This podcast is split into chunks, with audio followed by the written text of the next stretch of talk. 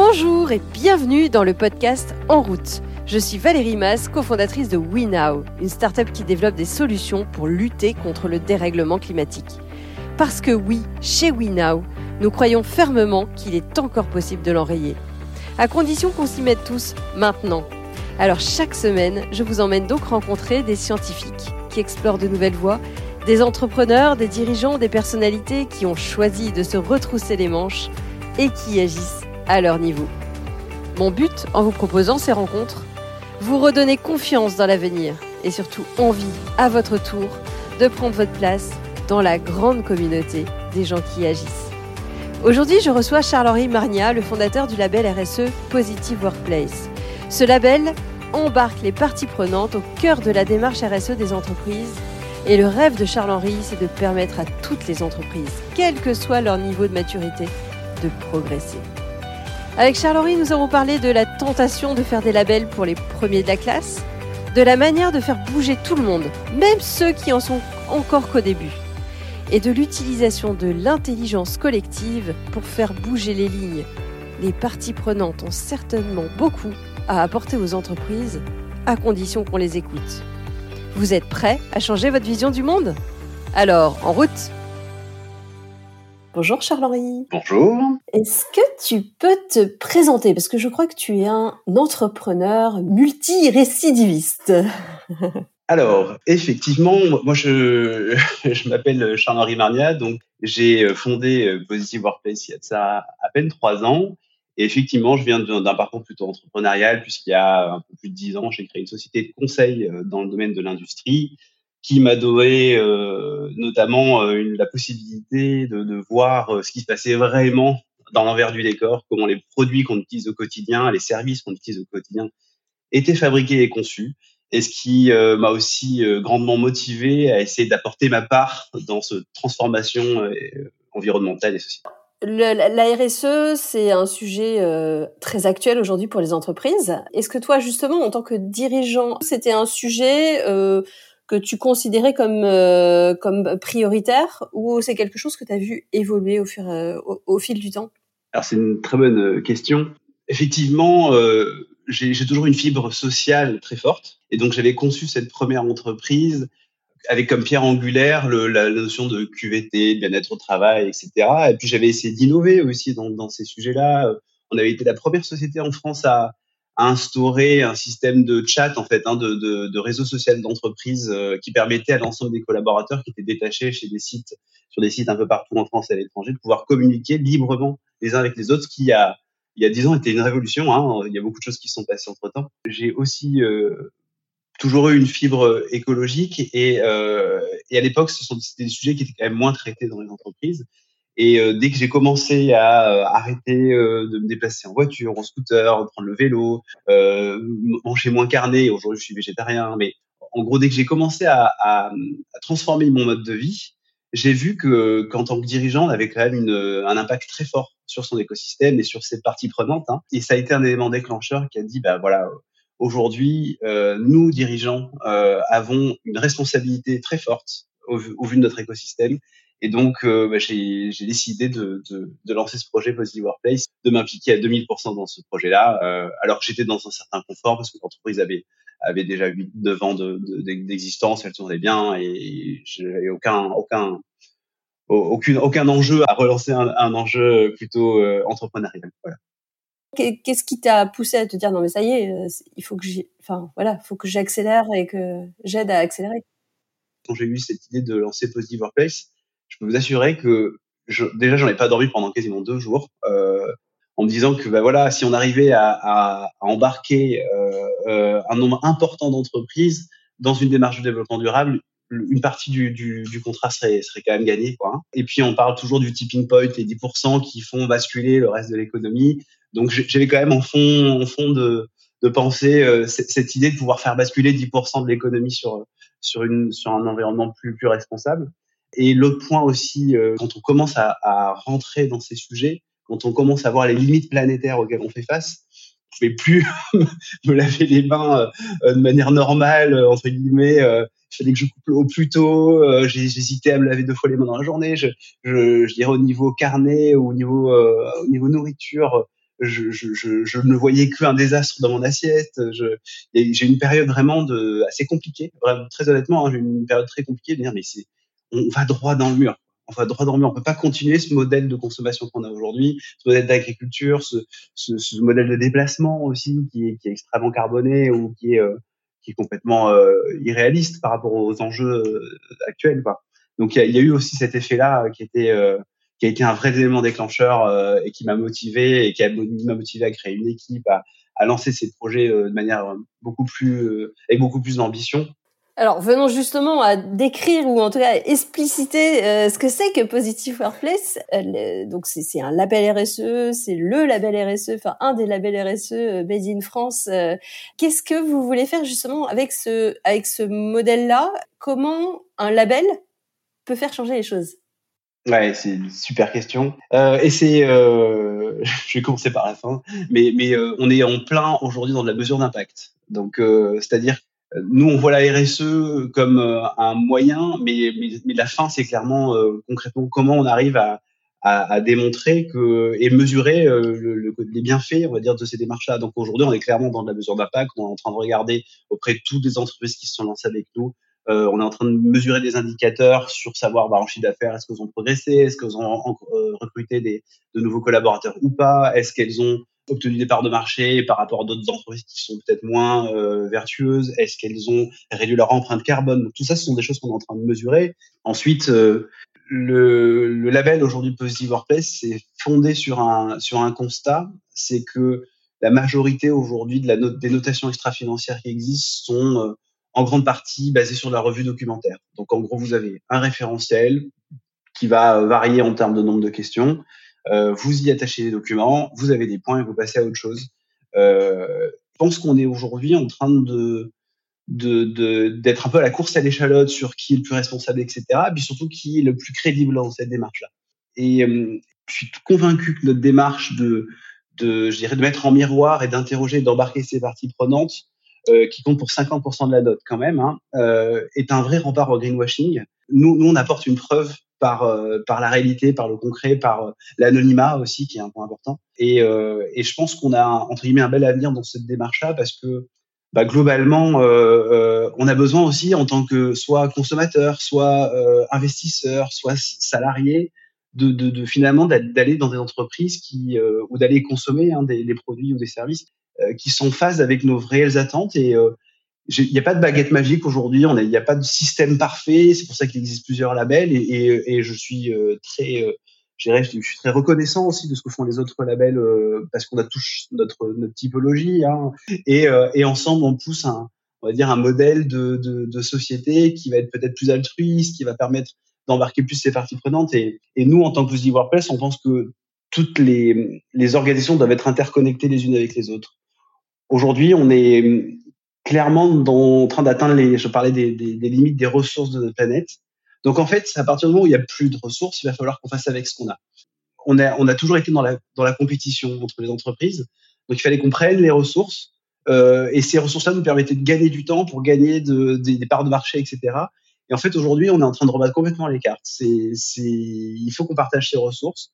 Donc, euh, il faut non plus qu'on gagne du temps pour aller plus vite, mais qu'il faut qu'on utilise ce temps aujourd'hui pour utiliser le moins de ressources possibles, les utiliser de manière la plus intelligente possible. Donc, notre vision aujourd'hui, elle est, vraiment basée là-dessus et, euh, et, sur ce changement de paradigme de, de passer de, de l'optimisation de la performance à un système un peu plus l'optimisation de la robustesse de nos produits. Donc, c'est, on est vraiment dans deux paradigmes différents. Et euh, je dirais, si je dois résumer notre, notre, notre vision et notre méthodologie, elle est vraiment là.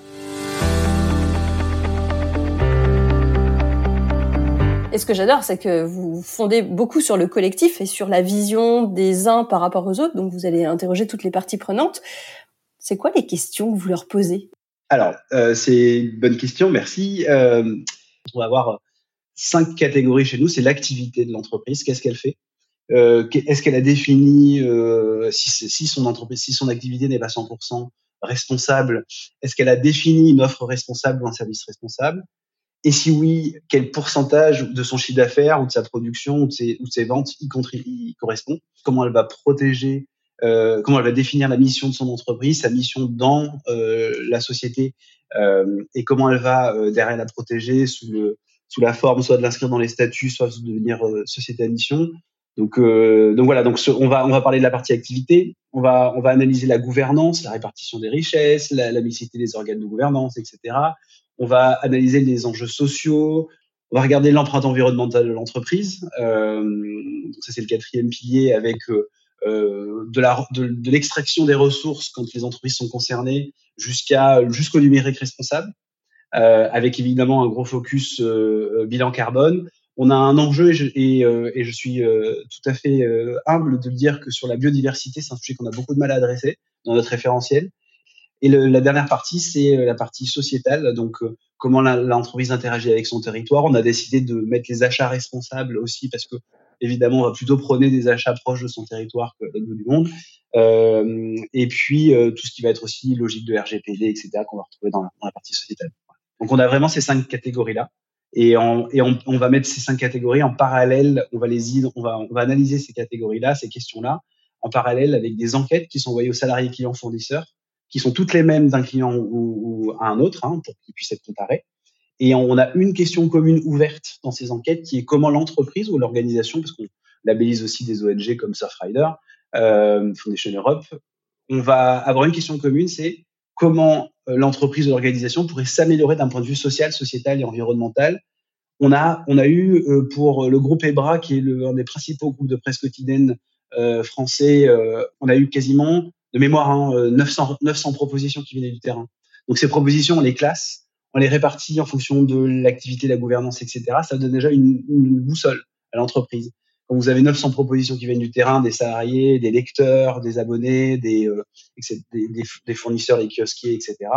Et eh ben, ça vous permet d'avoir une vision vraiment très claire de là où vous êtes attendu sur l'ensemble des sujets et de là où vous devez mettre le paquet et accélérer. Voilà. Et donc, ça, notre, je dirais, notre outil au-delà du label, et avant tout un excellent euh, un excellent euh, moyen de pouvoir avoir une stratégie RSE qui est authentique, qui est alignée avec les attentes de ses parties prenantes et qui est ambitieuse aussi parce que bah, quand vous interrogez vos parties prenantes, ça, ça nécessite un peu de courage quand même.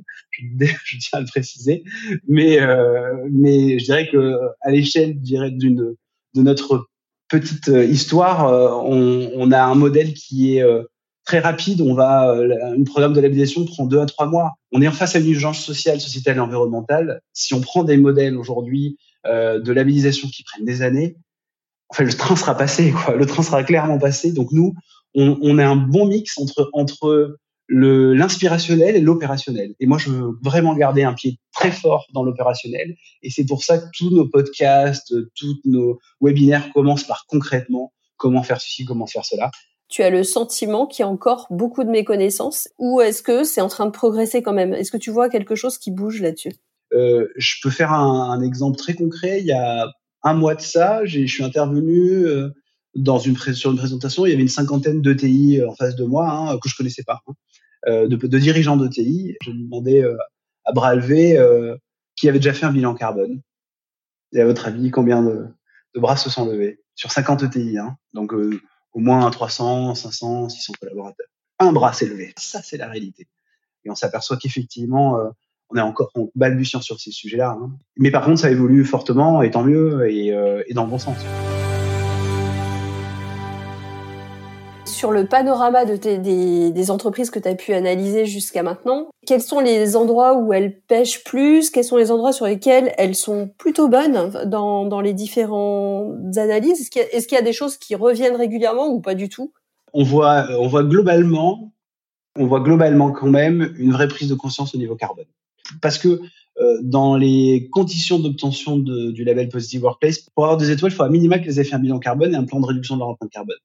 Donc, de facto, elles savent, les entreprises qui viennent nous voir, savent que si elles sont plutôt bien structurées, qu'elles pensent avoir euh, au moins deux étoiles chez nous, si elles n'ont pas fait encore de bilan carbone, elles sont obligées de se lancer dedans. Et en même temps, j'ai envie de dire qu'il y a un vrai mais, c'est que euh, on manque aujourd'hui d'une uniformité sur la mesure qui fait que pour deux entreprises qui ont la même activité, qui sont l'une à côté de l'autre, on peut avoir des rapports de 1 à 10 sur des bilans carbone.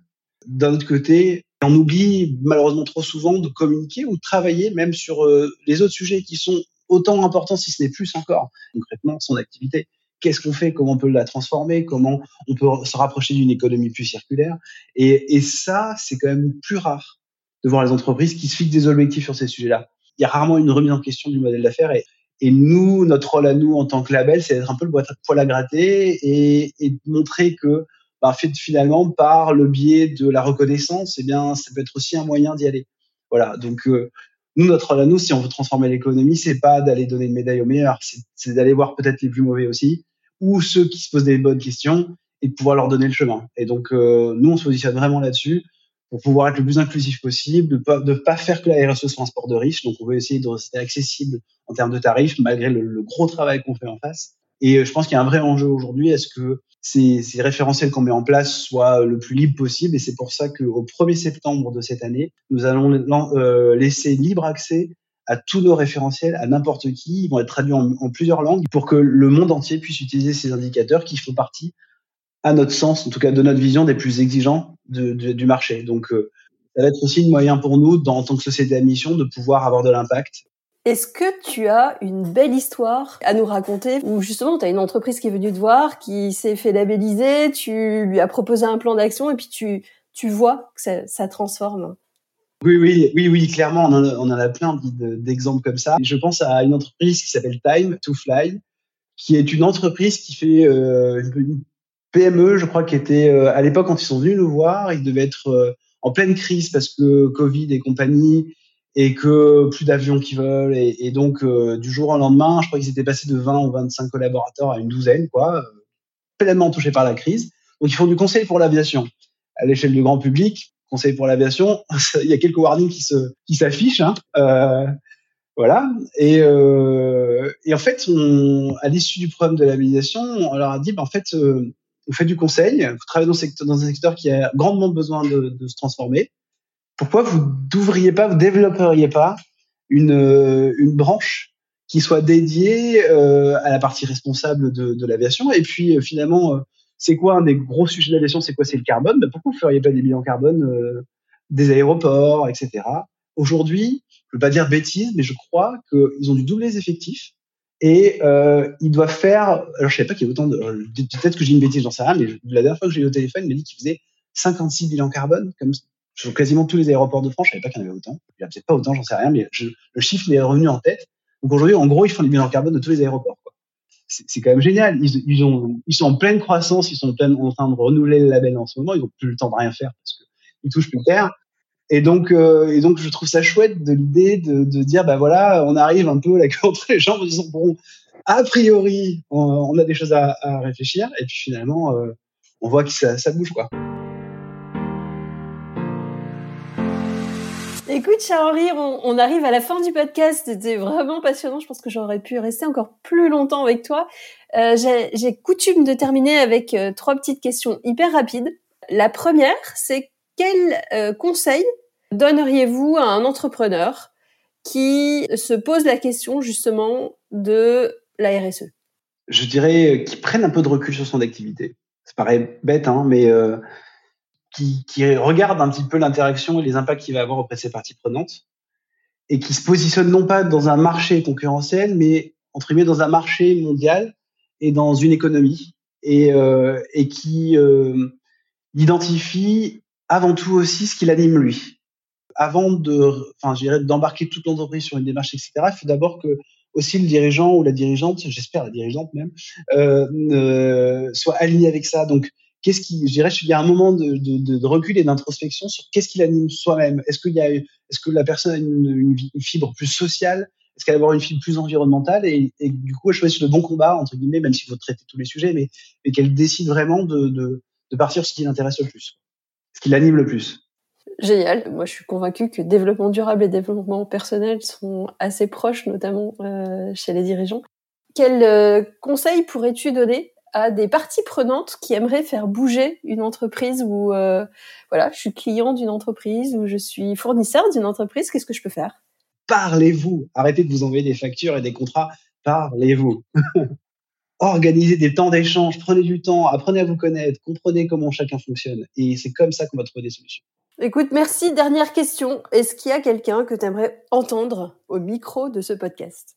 Hier, j'ai fait une très belle rencontre celle d'Olivier Amand, qui est euh, chercheur à, à, à l'université lyonnaise, je ne sais plus laquelle exactement, je suis désolé, et plutôt en biologie, hein, et et qui est extrêmement aligné avec notre vision de l'interrogation des parties prenantes et, finalement de, cette durabilité euh, et, et, cette vision de l'économie. Donc euh, très très intéressant. Et ce que j'ai apprécié chez ce personnage, c'est que c'est pas son corps métier. C'est un chercheur biologiste, mais euh, il avait un positionnement et une vision qui était très proche de la nôtre. Donc voilà, peut-être un peu de redondance avec ce que je vais vous dire, mais probablement aussi un niveau peut-être un peu supérieur de vue, au vu de son parcours et son pédigré. Génial, ah bah, vraiment avec grand plaisir. Bah écoute, challenge accepté.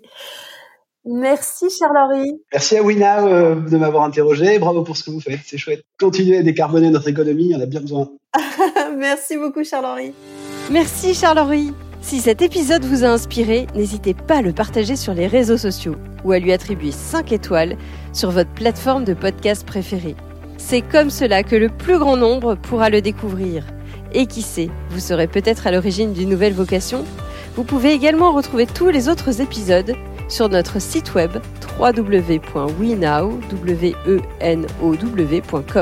Et la semaine prochaine, nous recevrons Françoise Vernet, créatrice de la Fondation Pierre Rabhi. À la semaine prochaine!